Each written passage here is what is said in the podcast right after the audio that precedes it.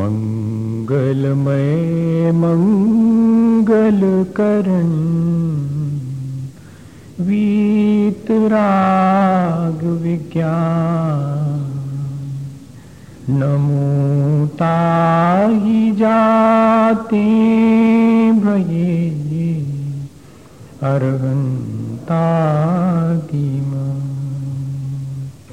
जो विद्यादि सागर सुधी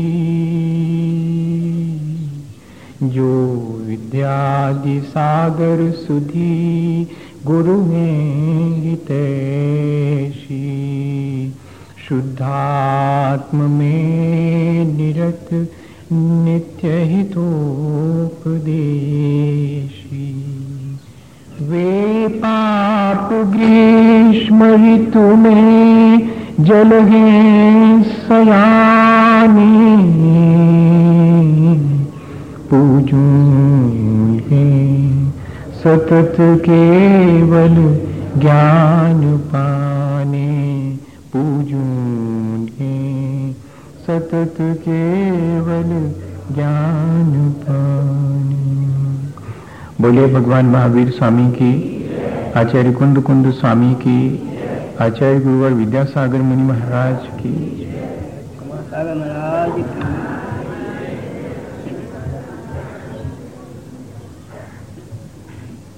हम सभी लोग यहाँ निरंतर सुबह से शाम और शायद पूरे जीवन कोई ना कोई कर्म करते रहते हैं। और उन कर्मों का फल भी हमारे जीवन में हमें भोगना पड़ता है। उन कर्मों का फल भोगते समय जैसी हमारी विचारधारा होती है, वैसा नए कर्म का संचय भी हमारे साथ हो जाता है। अगर गौर से हम देखें तो कर्म उतना महत्वपूर्ण नहीं है जितना कि उस कर्म के पीछे जो विचारधारा है, या कि हमारी जो भाव दशा है, वो महत्वपूर्ण है।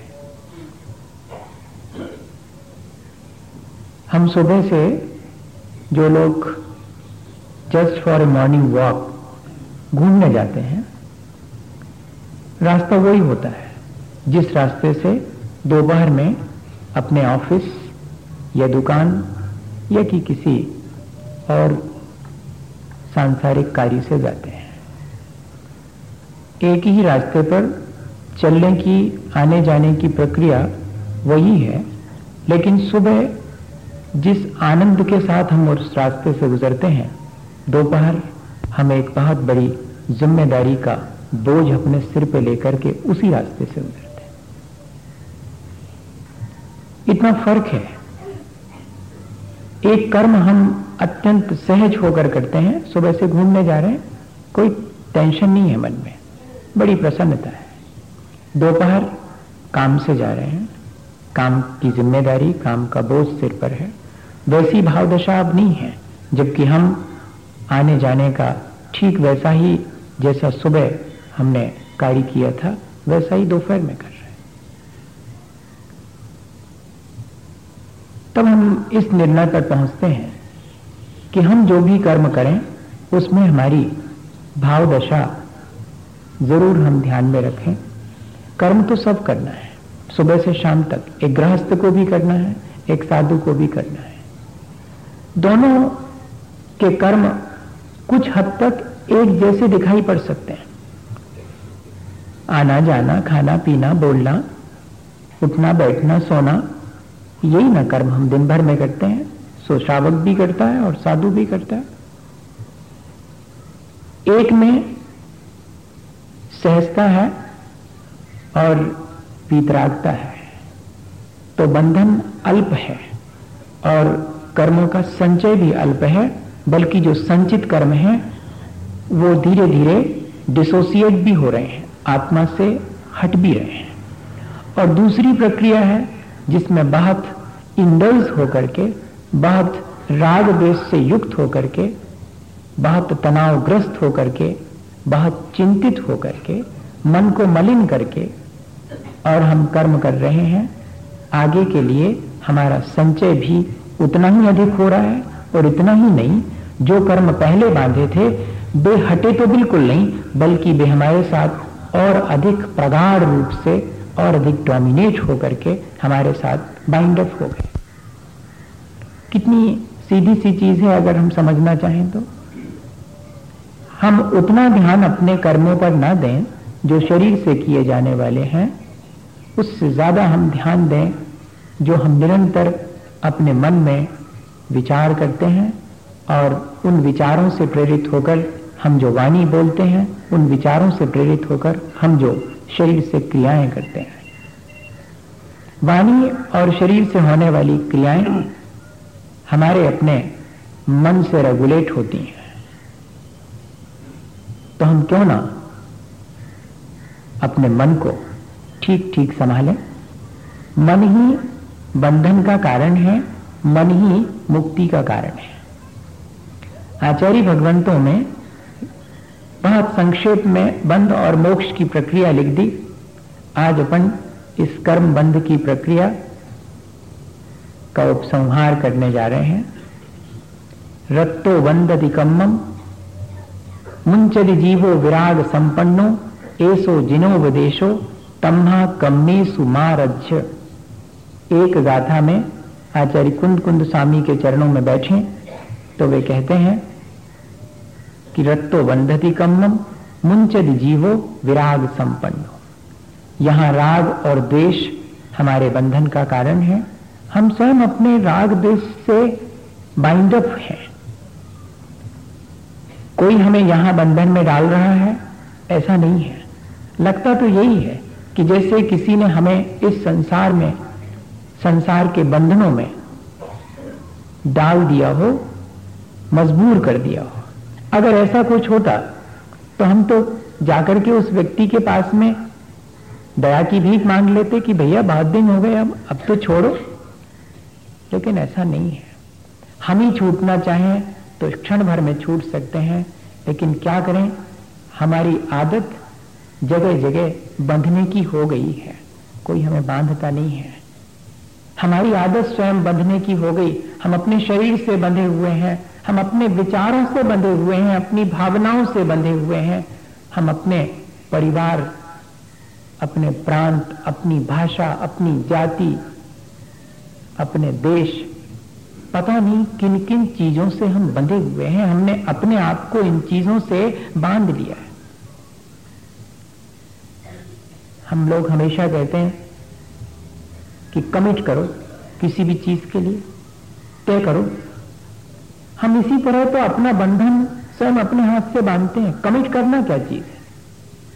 बाइंड अप होना है। एक बंधन है, लेकिन वो बंधन बड़ा सुखद मालूम पड़ता है। तय कर लेना सुखद मालूम पड़ता है। महाराज, आप तो कह दो, क्या करोगे? शाम को क्या करोगे? कल क्या करोगे? आप तो चार महीने तक का हिसाब बता दो आगे तक का। हम लोगों को इस तरह के बंधन में रुचि है। हम प्रतिक्षण उन्मुक्त होकर के सहज भाव से जीना पसंद नहीं करते। हम आगे तक का हिसाब बना के फिर उसके बाद वर्तमान में जीने की कोशिश करते हैं। और सारा झगड़ा संसार का इतना ही है। जो वीतरागी है, वे इस तरह के किसी भी बंधन में पड़ना स्वीकार नहीं करते हैं। इसलिए वे सबके बीच रह करके भी उससे मुक्त हो जाते हैं। रत्तो वंदधिकम मुंचरी जीवो विराग संपन्न। उसी संसार में रह करके कोई मुक्त भी हो सकता है क्या? हाँ मुक्त भी हो सकता है। अनंत भगवान शरीर में रह करके भी शरीर से मुक्त है, जन्म मरण से मुक्त हो गए और उसी संसार के बीच हैं।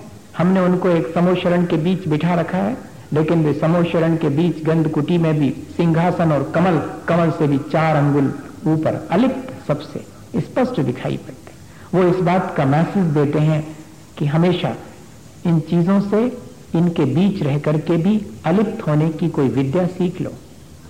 चीज़ें सब ज्यों की त्यों हैं, लेकिन हमारी अलिप्तता उनके साथ बनी रहे तो फिर चीज़ें हमें बंधन में नहीं डालती हैं। हम स्वयं बंधन स्वीकार कर लेते हैं। आचार्य महाराज से जब भी कोई पूछता है, अक्सर लोग पूछा करते हैं, वो बड़े मज़े के जवाब देते हैं आचार्य से तो किसी ने कहा कि महाराज, हम तो बड़े परेशान हैं हमारी आदत से। अच्छा क्या हुआ? तो महाराज, वो सिगरेट की आदत हमारी पड़ गई है, वो छूटती नहीं है हमसे। क्या करें महाराज को उपाय बताओ। तो आचार्य श्री ने क्या जवाब दिया? अरे, कोई ज़्यादा कुछ नहीं करना है। ज़्यादा कठिन काम थोड़ी है। आप ऐसा कर दिया करें। दोनों उंगलियों को ऐसे जोड़ा मत करे। दोनों उंगलियों को ऐसे खाली छोड़ दिया करे। देखें क्या होता है। मतलब क्या है? सिर्फ़ इशारा है इस बात का। हमारी मुट्ठी कैसे खुले हमारे बंधन से हम मुक्त कैसे हो, ये पूछने पर मुट्ठी बांधते क्यों हैं हम? वो तो खुली हुई है।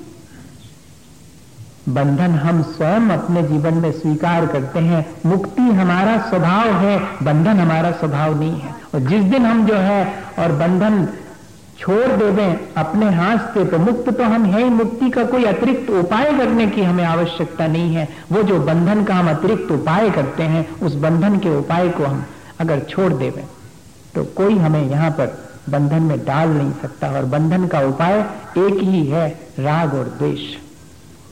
तम्भा कम्मे सुमारज्य, इसलिए कर्मों में रचो पचो मत, कर्म तो करो, लेकिन कर्म में रचो पचो मत उसके फल में भी आशक्त मत हो। बताइए, कितनी आसानी से हमें कर्म करने और ऐसे कर्म करने जिससे कि बंधे हुए कर्मों को काटा जा सके, उसकी सलाह दे रहे सब तो ये कहेंगे कि कर्म मत करो। नहीं, कर्म करो। कर्म किए बिना कर्म के बंधन से मुक्त कैसे हो गए एक कर्म वो है जिसके करने से हम और अधिक कर्म के बंधन में पड़ जाते हैं और एक कर्म वो है जिसके करने से हम अभी तक के सारे कर्मों के बंधन से मुक्त हो जाते। कर्म तो दोनों ही है। सामान्य रूप से जब हम सुनते हैं कि कर्म तो ऐसा लगता है कि जो हमारे साथ बंधे हुए हैं, जो हमें बाँध लेते हैं, वो कर्म है। नहीं, वर्तमान में जो हम कर्म करते हैं, पूजा करते हैं। पूजा भी एक कर्म है, स्वाध्याय करते हैं, वो भी एक कर्म है। मुनिजनों की सेवा करते हैं, उनके प्रति श्रद्धा और भक्ति रखते हैं, ये भी एक कर्म है। ये सारे आध्यात्मिक कर्म हैं और हम इन आध्यात्मिक कर्मों को करके अपने सांसारिक बंधन से मुक्त हो सकते हैं, इतना सीधा सा उपाय है। लेकिन क्या करें? हमारे अपने जो हमने पहले कर्म किए हैं, उनका दबाव हमारे ऊपर इतना है कि वर्तमान के हमारे कर्म, जो कि सांसारिक हों, चाहे आध्यात्मिक हो, दोनों में बहुत मुश्किलें और बहुत बाधाएँ आती हैं। पहले जरा सी इस चीज़ को समझ लें। एक छोटे से उदाहरण से कि कैसे हम अपने हाथ से कर्म के बंधन से बंध जाते हैं और कैसे हम चाहें तो मुक्त हो सकते हैं। आ, मैंने शायद ये उदाहरण पहले भी सुनाया है पर अपन एक बार उसको रिवाइज कर रहे हैं कि एक छोटा सा बेटा पहुँचा था साधु बाबा के पास में कि महाराज यहाँ इस संसार में जो है वो बंधन कैसे होता है और कैसे हम मुक्त हो सकते हैं इस संसार से? तो उन्होंने कहा अरे तुम्हारे पास रहो हम बता देंगे तुम जाओ, पहले एक दिन हमारा काम करो। वो जो सामने पेड़ लगा है, उस पेड़ को तुम जितना तकलीफ़ दे सको, उतनी तकलीफ़ दो। तोड़ो। उसको पत्थर फेंको, उसके फल सब तहस नहस कर दो। जितना तुमसे बने उसका अहित उतना करो। उसने कहा, ये कौन सा काम सौंप रहे हैं आप? जाओ तो देखो कैसा लगता है। गया वो उससे जितना बना उसने, बिगाड़ किया उसका, वापिस लौटा, पूछा, कैसा लग रहा है? अच्छा नहीं लग रहा। मन बहुत भारी है। सो जाओ। सुबह उठा, ढंग से नींद नहीं आई। यही लगता रहा कि कौन सा ऐसा काम मैंने कर लिया जिससे मन बहुत भारी हो गया। ये काम तो अच्छा नहीं है। दूसरे दिन गुरुजी ने पूछा कि रात नींद आई? बिल्कुल नहीं आई। बहुत दुख होता रहा। आपने ऐसा काम क्यों मुझे करने को कहा? अरे तो जाओ फिर अब जाओ और जाकर के उससे क्षमा मांगो। क्षमा मांगो कि कल मैंने जो तुम्हारा बिगाड़ किया था वो मेरी गलती हो गई। और जरा उसको पानी दो, पत्तों को संभालो। उधर जो कचरा फैल गया है, उस सबको हटाओ। लग गया वो काम में। माफ़ी मांगी पेड़ से जाकर, रोया खूब पेड़ के पास जाकर के। पत्ते सब ठीक ठाक किए, फल जो टूट गए थे, उनको भी दुरुस्त किया, पानी सींचा। बड़ा मन गदगद हो गया, शाम को लौटा गुरुजी ने कहा, कैसा लगा? बहुत अच्छा लगा, बहुत आनंद आया। तो वो जो कल तुमने कर्म किया था, उससे थोड़ी सी राहत मिली, बहुत राहत मिली। कल तो मन बिल्कुल भी नहीं शांत था, बड़ा अशांत था, लेकिन आज जब मैंने वृक्ष के प्रति ऐसा व्यवहार किया तो मुझे लगा कि वृक्ष ने मुझे माफ़ कर दिया होगा। कल के मेरे कर्म को वृक्ष ने माफ़ कर दिया होगा। कल के मेरे कर्म से मैं आज का कर्म करके ऐसा लगता है जैसे मुक्त हो गया हूँ। कल के मेरे अपराध से आज मुझे मुक्ति लग रही है। बताइएगा, ये तो एक छोटा सा उदाहरण है।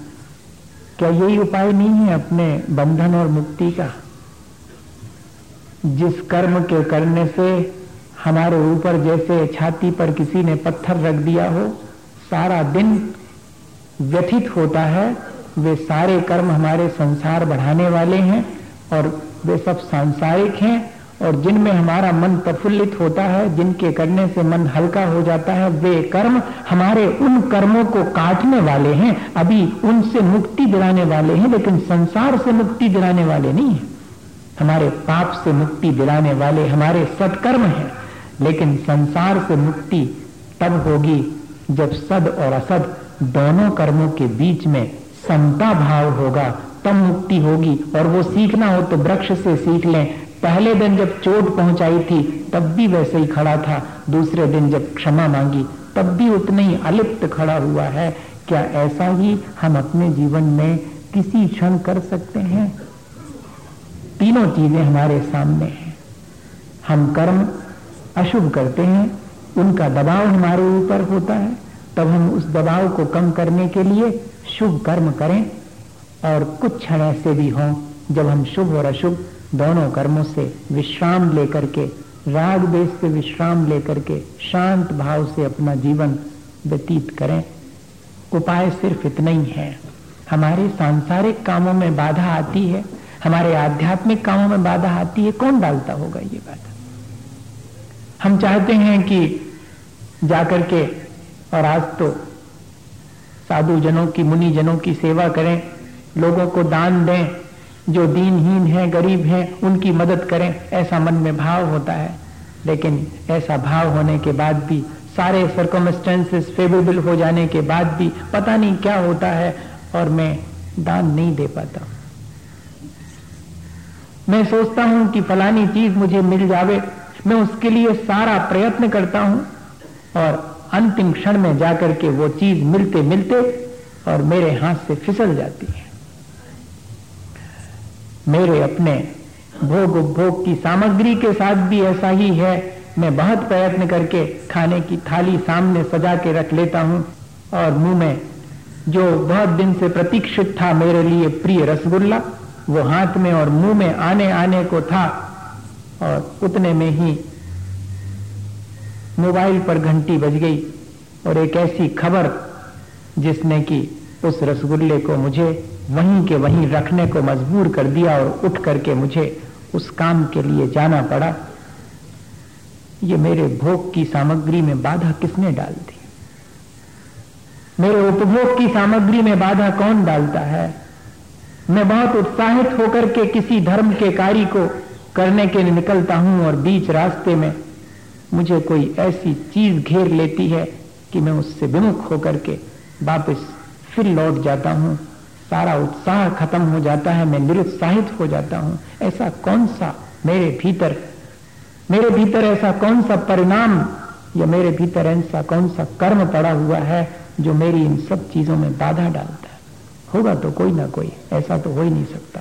विघ्न कारणम अंतरायस्य। आचार्य भगवंतों का एक ही सूत्र है। सारे कर्मों में, जैसे मोहनी कर्म अत्यंत प्रबल है, ऐसे ही सबसे छिपा हुआ और अचानक हमारे सामने आने वाला कर्म अंतराय कर्म है।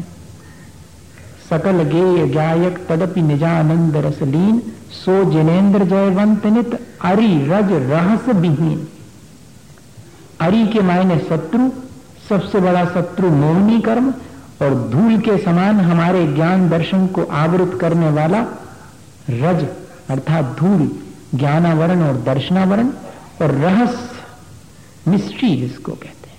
कब आएगा? पता नहीं। रहस्य उसे कहते अंतराय। अंतराय अत्यंत रहस्यमय है। हम सारी इंतज़ाम कर लेते हैं और अचानक ऑल ऑफ़ सडन जिसको कहते हैं, हमारे हम, हमें कहने को मजबूर होना पड़ता है कि इन स्पाइट ऑफ़ मी मेरे बावजूद, मेरी सारी तैयारों के बावजूद सब धरा रह गया, वहीं के वहीं। करो क्या करते और कहीं से पता नहीं लगता। थोड़ा इंडिकेशन हो जाता कि ऐसा होने वाला है। नहीं। असाता के उदय में तो थोड़ा सा पता लगता है कि बस अब असाता आने वाली है। लेकिन अंतराय के उदय में पता नहीं लगता है कि कब क्या स्थिति बनेगी। और वो कर्म भी हमने अपने लिए स्वयं बांधा है। और बांधते कैसे हैं, ये देख लें हम। तब फिर वो उदय में आकर के अपना फल देता है, ये तो दिखाई पड़ता है। लेकिन कब बन जाता है, ये दिखाई नहीं पड़ता, और कब फल देगा, ये भी दिखाई नहीं पड़ता। जब फल दे चुकता है, तब दिखाई पड़ता है। अरे ये कितनी बार हमारे जीवन में हम ये अनुभव करते हैं, कितनी बार इस चीज़ को हमने अपने जीवन में स्वयं झाँक करके देखा है कि कितना मन होता है कि दान दे दे। चार पैसे हाथ में भी हैं, लेकिन इतने जल्दी मन बदल जाता है, देने का मन जितनी देर से होता है, नहीं देने का उतने जल्दी हो जाता है। धर्म करने का उत्साह जितनी मुश्किल से होता है, निरुत्साहित हम उतनी जल्दी हो जाते हैं। जरा सा किसी ने कह दिया, श्रद्धा बड़ी मुश्किल से जमती है और किसी ने जरा सी बात कह दी, श्रद्धा, एक मिनट में। हाँ ठीक ये क्या चीज़ है? ये अंतराय कर्म है। इस पर हमें विचार करना चाहिए। अगर हमारे जीवन में ये हमें दुख दे रहा है, अंतराय कर्म तो वो हमारे अपने कौन से परिणाम होंगे जिससे कि हमारे साथ ये बंध गया है? तब हम आसानी से उन परिणामों से वर्तमान में बच करके आगे के लिए अपने अंतराय को टाल सकते हैं। महाराज, कुछ उपाय बताओ, कौन मंत्र दे दो। बड़ी मुश्किल है। आर्थिक रूप से बिल्कुल मुश्किल में है। दुकान ठीक से नहीं चलती है। जहाँ हाथ लगाओ, वहीं पर जो है बिगाड़ होता है। कोशिश तो बहुत कर रहे हैं, पुरुषार्थ बहुत कर रहे हैं। लेकिन दो जून का भोजन बा मुश्किल मिल रहा है। आप कुछ बताओ तो। भैया, किसी से पूछने जाने की आवश्यकता नहीं है। न कोई इसके लिए कुछ मदद कर सकता है। अगर कोई मदद कर सकता है, कोई उपाय हो सकता है तो अपने परिणामों को हम संभाल लेवें तो हमारे अंतराय कर्म आसानी से दूर हो सकते जब सांसारिक चीज़ों में बाधा आती है, तब भी आध्यात्मिक कर्म करने की सलाह दी गई। और जब आध्यात्मिक कर्म करने में बाधा आती है, तब और अधिक आध्यात्मिक कर्म करने की सलाह दी गई। आचार्य महाराज कहते हैं कि देखो तो दुकान पर हर एक मिनट के अंदर सामान लेने, उठाने धरने के लिए सैकड़ों बार उठता है एक व्यक्ति। और अगर उससे कहा जाए कि खड़े होकर पूजा करो तो कहते गोड़ों में दर्द होता। वाह भैया अच्छे से बैठ करके जाप दे लो कितनी वो दर्द होता बहुत। हम पाँच मिनट ज़्यादा बैठ नहीं सकते ऐसे अच्छा और वहाँ दुकान पर? इसके मायने क्या है? इसके मायने हैं कि मैंने ऐसा खोटा कर्म बाँध लिया है, जो मुझे संसार बढ़ाने में तो बाधा नहीं डालता। मेरे संसार को घटाने वाले कार्यों में बाधा डालता है। वो मुझे सलाह देता है, भीतर बैठा बैठा। इसमें आनंद है। दूसरी इतनी चीज़ नहीं है। वो कर्म ही सब कुछ करता हो, ऐसा नहीं। हमारे वर्तमान का इंटरेस्ट भी उसके साथ जैसा हमने अपना स्वभाव बना लिया होगा वर्तमान में, जिस चीज़ में हमें रुचि आती होगी, वो वो चीज़ आसानी से हम कर पाएँगे। बाकी चीज़ों में मुश्किलें खड़ी होंगी। ये भी ध्यान रखना, ऐसा नहीं समझना कि मुश्किलें सब हमारे पुराने कर्मों से ही खड़ी होती, अपने वर्तमान के कर्मों से भी हम अपने जीवन में मुश्किलें खड़ी करते हैं, ऐसा नहीं समझना। हम लापरवाही करें और कर्म को दोष देवें कि क्या करें? हमें बाधा पड़ रही है। अब अपन खुद ही प्रयत्न नहीं करें। कर्म के बारे में तो तब कहा जाएगा जबकि सारे प्रयत्न करने के बाद, सारी सिचुएशन फेवरेबल होने के बाद फिर काम बिगड़ जाता है, तब फिर मानना पड़ेगा कि कोई ऐसा कर्म मेरे साथ जुड़ा हुआ है, जो मुझे बाधा डाल रहा है। आज तक मुक्ति दिलाने वाला कोई कर्म नहीं हुआ। है कोई कर्म? 148 कर्म प्रकृतियों में जिसके उदय में मुक्ति हो जाए। है? किसी ने पढ़ा हो तो बताया हो। कर्मकांड पढ़ने वाले तो बहुत होंगे लोग, जान। नहीं? 148 कर्म प्रकृतियों में कोई भी ऐसा कर्म नहीं है जिसके उदय में मुक्ति हो जाए। तीर्थंकर प्रकृति का उदय भी हो, तब भी बैठे रहो, सबको उपदेश दो। अब मुक्त नहीं हो सकते जब तक तीर्थंकर प्रकृति का उदय है। हाँ कोई भी कर्म का उदय मुक्ति नहीं दिलाता। मुक्ति में बाधा ज़रूर डालता है कर्म का उदय। हम ये सोचें कि हमारी मुक्ति में कोई कर्म का उदय आएगा। नहीं, मुक्ति हमारी हमारे पुरुषार्थ से होगी। पुरुषार्थ में बाधा डाल सकता है कर्म।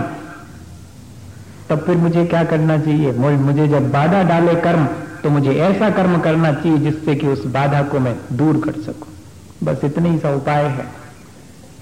अगर अंतराय कर्म मेरे कामों में बाधा डालता है तो फिर मैं ऐसा काम करूँ जिससे कि मेरी वो बाधा दूर हो जाए मैं ऐसे काम न करूँ जिससे कि और अधिक मेरे जीवन में बाधा आ जावे। आचार्य भगवंतों ने इस सूत्र के लिए व्याख्या करते हुए अकलंक स्वामी ने तो बहुत सारी बातें लिखी हैं।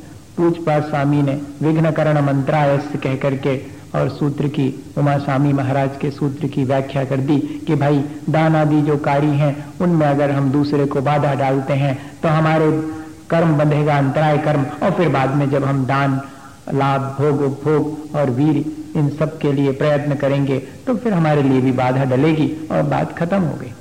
अकलंक स्वामी के चरणों में जाकर के बैठे तो वे विस्तार रुचि शिष्यों के लिए समझाते हैं, क्योंकि अलग अलग आचार्यों का अपना अलग अलग अप्रोच रहा। जो सूत्र में सारी बात समझ लेते हैं उमा स्वामी महाराज ने उनको सूत्र में कह दी। थोड़ी सी व्याख्या में जो समझ लेते हैं पूजपा स्वामी ने उनको थोड़ी सी व्याख्या करा दी और जो और डिटेल चाहते हैं, उनको बैठना पड़ेगा क्रंक स्वामी के चरणों अपन भूल ही गए हैं। अपने आचार्य भगवंतों के नाम हमें याद करना चाहिए। इनका उपकार हमारे ऊपर बहुत बहुत उपकार है। बता रहे हैं कि दान आदि में विघ्न डालने से स्वयं अंतराय बनता है, लेकिन इतना ही नहीं, हमारे आगे भी दान आदि में अंतराय हमें स्वयं उत्पन्न होता है। दूसरे के दान आदि में बाधा डाली है हमने, हम निमित्त बने हैं उसके अंतराय में। उसके तो किसी कर्म का उदय है। सो हम उसमें निमित्त बन गए। लेकिन हम निमित्त बनकर के अपने आगे के लिए अंतराय बाँध लेते हैं। जनरली अपने मन में यही आएगा कि देख भाई, मेरा तो देने का बहुत मन था, लेकिन अब उन्हीं के कर्म ही को उदय है, सो अब जी अपनों कर्म को उदय भोग हमारी क्या गलती है उसमें? यही आएगा ना मन में? वो कह रहे हैं, ऐसा नहीं है। उसके तो कर्म के उदय में आपके देने पर भी उसको लाभ नहीं हो पा रहा, लेकिन आप उसको नहीं देने का जो विचार कर रहे हैं, उसके उस दान इत्यादि में बाधक बन रहे हैं, वो आपको भी इसी तरह की सिचुएशन क्रिएट करेगा। ये दोनों चीज़ें एक साथ चलती हैं। कदम कदम पर हम लोग दूसरे के दान, लाभ, भोग, उपभोग और वीर में बाधक बनते हैं। कदम कदम पर संसार में मैं आज विचार कर रहा था कि शायद हम लोग अंतराय कर्म सबसे ज़्यादा बांधते होंगे। पता नहीं क्यों मुझे ऐसा लग रहा था। कदम कदम पर अपने मन की करवाना दूसरे के लिए बाधा ही है। हाँ अगर विचार करें, ऐसा करो, ऐसा नहीं करो। अरे वो कैसा करना चाह रहा है? आपको क्या मालूम? कि किसी के भी भले बुरे में बीच में निमित्त बनने मत, चुप रहो जितना हो सके, नहीं तो संसार ही बढ़ेगा। यहाँ तो सुबह से शाम तक गृहस्थी में इनको जा सलाह दे, उनको बा सलाह दे, तुम जो करो, तुम जो नहीं करो। ये अंतराय अपने लिए बंधेगा। बहुत सूक्ष्म है मामला। अगर संसार से मुक्त होना है तो इसीलिए जितना कम हो सके संसार के प्रपंच में पढ़ना चाहिए। अपने को सुबह सुबह यही समझ में आया जब मैं विचार था। क्योंकि आपके मन में तो बहुत बहुत प्रैक्टिकली नहीं है ये, बहुत प्रैक्टिकली पॉसिबल नहीं है। बेटा जा रहा है कहीं, कहा जा रहा हो? कोई ज़रूरत नहीं है। हो गया। अंतराय आपने बाँध लिया। भले वो बुरा करने जा रहा हो, आपको उससे कोई मतलब नहीं। बहुत मुश्किल है, बहुत मुश्किल है, कभी सोचना। भोग उपभोग में भी बाधा नहीं डालना, भोग उपभोग में, सोचो आप। अब क्या करें तो फिर? कहते आप ज़िम्मेदारी दूसरे की काय को ले रहे हैं? आप काय को मुश्किल में पड़ रहे हैं? उसको जैसा करना करने दें। एक पंडित हीरा जी थे, कर्मकांड के बड़े विद्वान। उनने अपने बेटे को जगाना छोड़ दिया था। कहती, मैं काय को बेकार में दर्शनावरणी कर्म का बंद करूँ? तुम्हें सोना सो, तुम जानो, तुम्हारा काम जाने जब उठना हो, सो उठना। अरे तो दूसरे का आहित कर हो जाएगा अगर वो दस बजे तक सोता रहेगा। तो कहते, हम अपना आहित क्यों करें उसको जगा करके? हाँ अगर वो मेरे से कहे कि मुझे जगा लेना तो जगाऊँगा। अन्यथा नहीं जगाऊँगा। हाँ बहुत आचार्य महाराज आज्ञा नहीं देते। क्यों? अगर तुम मानो तो दे और नहीं मानो तो काय को बेकार में मैं व्यर्थ में तुम्हारे उसमें बाधक बनू और अंतराय खुद मानो जो आज्ञा माने उसके लिए, जो बात माने उसको सलाह देना, वरना अंतराय स्वयं बनेगा इतना सूक्ष्म मामला है। बहुत विचार करने की चीज़ है। करिएगा विचार, आराम से, अपन ने तो थोड़ी सी बात कर ली, और फिर 24 घंटे अपने पास पड़े हैं, ज़िंदगी पड़ी हुई है, ज़रूर से विचार करना चाहिए। चुपचाप शांत बैठ करके कि क्या कर रहा हूँ? क्या कह रहे हैं? कि किसी के सत्कार का निषेध करना। बताइए। किसी को अगर कोई सत्कार दे रहा है तो उसका निषेध करना मन मन। करते बहुत करते हैं अपन। किसी को वाहवाही मिल रही, किसी को प्रशंसा मिल रही है, कोई अवार्डेड हो रहा है, अपन बैठे बैठे कोने में, अरे क्या धरा इन चीज़ों में? लो अब बताओ, कुछ भी नहीं, आओ, अपना कुछ भी ना, लेकिन बैठे हैं, कोने में हमें आराम से टिक, क्या धरा है इसमें? एक व्यक्ति ने मुझे बताया, बोले, महाराज, देखो तो कैसा संसार है बोले, हम वहीं खड़े थे और बच्चे लोगों को अवार्ड हो रहा था और एक जनाब जो है, बोले, नाम नहीं बताऊँगा आपको। एक जनाब वहीं पर बैठे बैठे और बड़बड़ा रहे थे। क्या है क्या है इन सब चीज़ों में? क्या रखा हुआ है? इनका धर्म से क्या संबंध है? और क्यों इतने इसमें क्या है? दुनिया भर की वो कह रहे, बोले, हमसे बोल, आपसे बताते नहीं बन रहा वो ऐसा कह रहे तो मेरे मन में आया कि देखो, कोई व्यक्ति तो प्रशंसा पा रहा है किसी व्यक्ति का तो सम्मान हो रहा है, लेकिन हमें ऐसा लग रहा है जैसे हमारा अपमान हो रहा है और हम उसके सत्कार में बाधा डाल रहे हैं। कल के दिन हम स्वयं अपने लिए अंतराय का इंतज़ाम कर रहे हैं। बैठे बैठे ऐसे बढ़ता है संसार और कुछ नहीं। कोई संसार अलग से थोड़ी बढ़ता होगा, कोई बड़ा थोड़ी देता होगा। अपने हाथ से अपन बढ़ा लेते, धर्म के कार्यों में बढ़ा लेते, अपना संसार संसार के काम में तो बढ़ाते ही है संसार। ऐसा भी। तब पढ़ा मैंने कि सत्कार का निषेध करना सत्कार किसी का भी हो, एक छोटे से बेटे से भी आप आप करके बात करेंगे, ये उसका सत्कार है। और आप डांट टपट के बात करेंगे, ये उसका अनादर है। और वो अनादर, उसे मिलना चाहिए था सम्मान, और आपने दिया उसे अपमान, आपने उसके सम्मान में, उसके सत्कार में बाधा डाली। है हाँ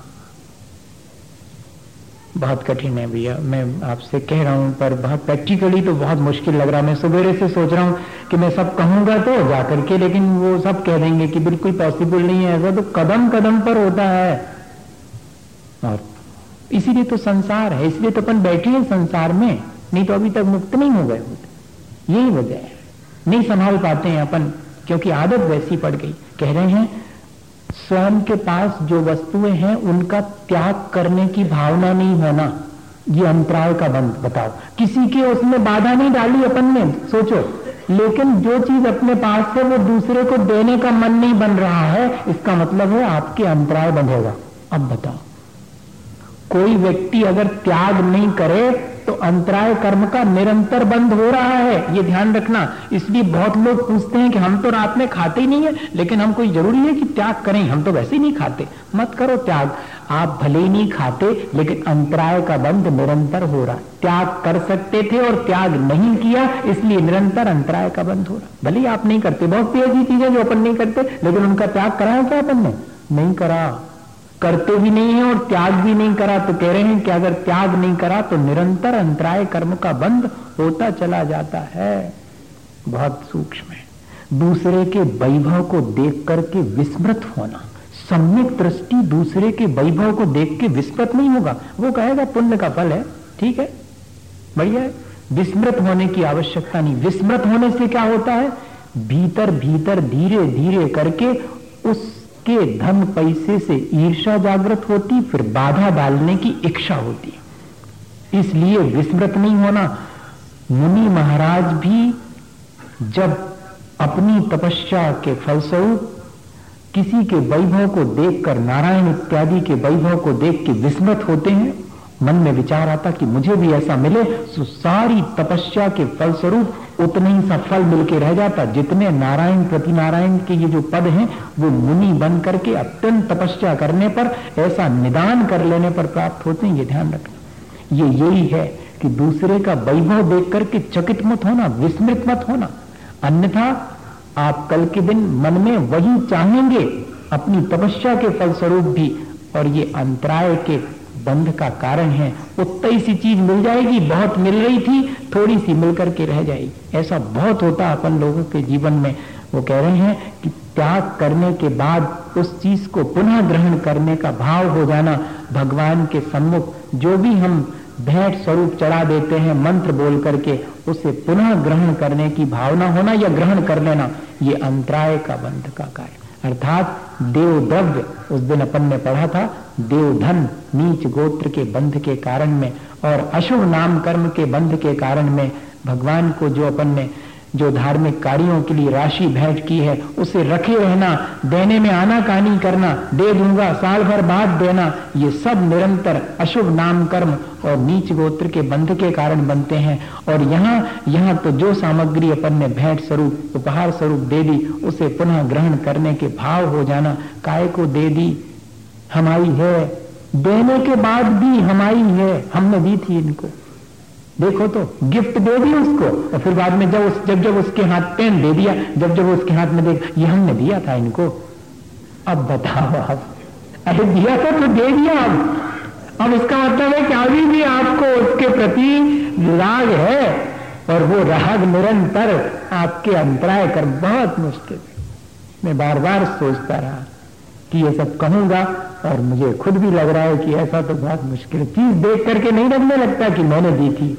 मैंने मेरी, अभी तक उसके प्रति राग भाव है। वो राग भाव बंद का कारण बन, दे दी जबकि त्याग कर दी। तो आचार्य भगवंत कितना माइन्यूटली उन चीज़ों को जानते थे, बताइए। वो कह रहे हैं कि त्याग की हुई चीज़ के प्रति भी फिर से राग भाव या ग्रहण भाव बना रहे तो अंतराय कर्म बनता है। और इतना ही नहीं, द्रव्य के उपयोग में समर्थ होने के बाद भी सदुपयोग नहीं करना। भले ही दुरुपयोग नहीं कर रहे, लेकिन उन चीज़ों का जो अपन को मिली है, पुण्य के उदय से वस्तुएँ, उनका अगर सदुपयोग नहीं करेंगे तो आगे मिलेंगी नहीं। अंतराय पड़ेगा। हाँ चीज़ों का उपयोग किया नहीं, अगर आपने दुरुपयोग किया, तब तो है ही, और सदुपयोग नहीं किया, तब भी अंतराय कर्म का बंद हो फिर कह रहे हैं, दूसरे की शक्ति का अपहरण कर लेना। कैसे? अब किसी के शक्ति का थोड़ी अपहरण कर सकते अपन किसी की सामर्थ्य का। लेकिन सामर्थ्य का अपहरण कैसे करते? जैसे कर्ण की सामर्थ्य का अपहरण सल्ल ने किया था, सारथी बन करके। डिकरेज करना एनकरेज नहीं करना। डिकरेज कर रहे हमेशा उसको, जैसे ही जो है, अर्जुन का रथ सामने आता तो कर्ण का रथ सारथ सल मोड़ देता। कर्ण कहता कि अरे, अर्जुन से सामना करवा। अरे, तू क्या करेगा सामने? एक ही बाढ़ में मर जाएगा, इसलिए बचा रहा हूँ तेरे को। इतना डल किया उसको। ये जो डल करना है, वो भी स्वयं के अंतराय में कारण है। अपन दूसरे को किस तरह से हतोत्साहित करते हैं, उसकी शक्ति को ऐसे छीन लेते हैं। उसकी सामर्थ होने के बाद भी हतोत्साहित कर देना। अपने बच्चों को माँ अपने हाथ से हतोत्साहित करती है। पढ़ते लिखते हो नहीं, फैल होगे। हो फैल, हमें क्या करना? ये नहीं कहेंगे कि मेरा बेटा अभी कम पढ़ता लिखता है, थोड़ा ज़्यादा पढ़ेगा लिखेगा, फिर देखना कितना होशियार हो जाएगा ये नहीं कहेंगे, पढ़ता लिखता है नहीं, फैल होगा और क्या? अभी इस बार अस्सी परसेंट आए थे, अस्सी में क्या होता? नब्बे आएँगे, तब होता। तो ऐसा कहेंगे। ये नहीं कहेंगे कि अस्सी आए, शाबाश, अब और थोड़ा पड़ेगा तो नब्बे आएँगे। ये नहीं कहेंगे अपन। ये भाव कौन सा है? हतोत्साहित करने का भाव है। दूसरे के सामने आप शिकायत कर रहे हैं, ये उसके हतोत्साहित करने का काम है। उसे प्रोत्साहन नहीं मिलने वाला इससे। छोटी छोटी सी चीज़ों में आप दिन भर में देखेंगे अगर, जो अपने मन का नहीं होता, उसमें हम दूसरे को हतोत्साहित करते हैं। अरे, क्या रखा है इसमें? छोड़ो, क्या करना? अब उसके करने का मन था और आपने जो है, उसे हतोत्साहित कर हमारे अपने स्वयं के अंतराय का बंद होगा। कह रहे हैं, जो कुशल चारित्र वाले गुरुजन हैं या चैत्य इत्यादि हैं, देवालय हैं, उनकी पूजा का निषेध करना क्या रखा है पूजा में? ये तो जड़ की क्रिया है। इस थाली में से उठा के, इस थाली में रखने में कौन सा धर्म है? अरे, अपने परिणामों को संभालो। पूजा पाठ में कुछ नहीं धरा। ऐसा प्ररूपण कर देना। ये अंतराय कर्म का कारण रोज तो करो तो पूजा का है। छोड़ो, चलो हमारे साथ। हाँ ठीक, चलो। आपने उसके पूजा की क्रिया में अंतराय डाल। अब एक तो कर ली है, अब और काय को दो दो, तीन तीन कर रहे समय कहाँ है? चलो। ठीक है, चलो। ये नहीं कहेंगे कि एक और कर लो। ऐसा नहीं कह रहा हूँ कि समय का उल्लंघन करो, नहीं तो आप कहो कि एक व्यक्ति ने नहीं पूछा था कि धर्म के काम में क्यों समय देखना? वो ध्यान आ गया मुझे, समय का। बस। अब समय का ध्यान आ गया तो समय तो पूरा हो गया। दो चीज़ें और बाकी रही। दीन दुखियों को कोई अगर मदद करता हो, करुणा दान देता हो तो कभी मना नहीं करना।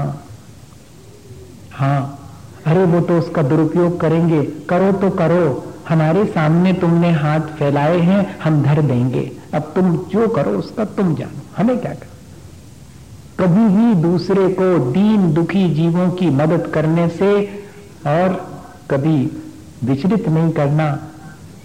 आर्गुमेंट नहीं देना कि क्या होता है इन सबसे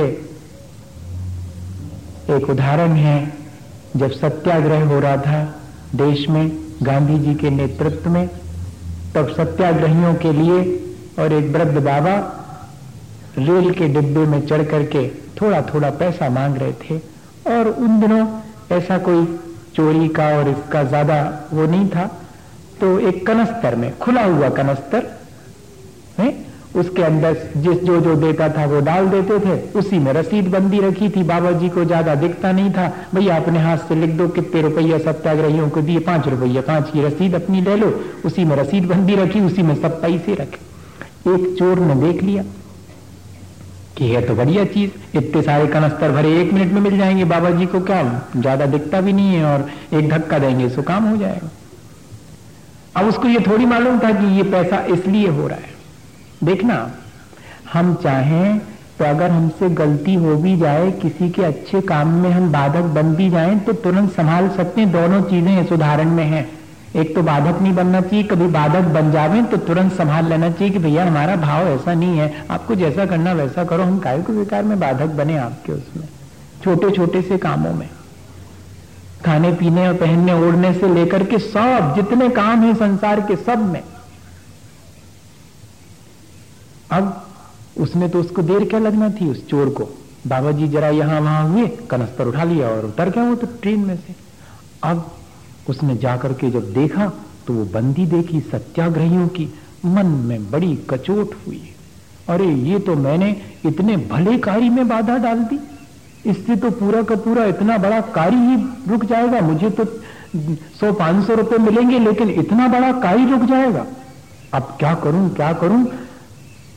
भाग दौड़ करके जैसे तैसे उसी ट्रेन को उसने फिर पा लिया।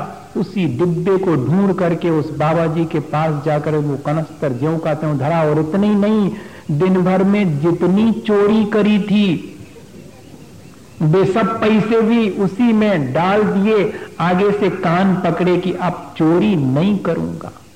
बताइए आप कभी कभी ऐसा कोई कार्य हमारे जीवन में हो जाता है, भला कार्य, जिससे कि हमारे जीवन के सारे बुरे कर्म भी और नष्ट हो सकते हैं हमें हमेशा इस तरह के कार्यों में, जो कि परोपकार के कार्य हैं, उनमें तो बाधा कभी डालनी ही नहीं चाहिए। और कभी कदाचित परोपकार के कार्यों में बाधा अपने से पड़ जावे तो तुरंत संभाल लेना चाहिए। और हमेशा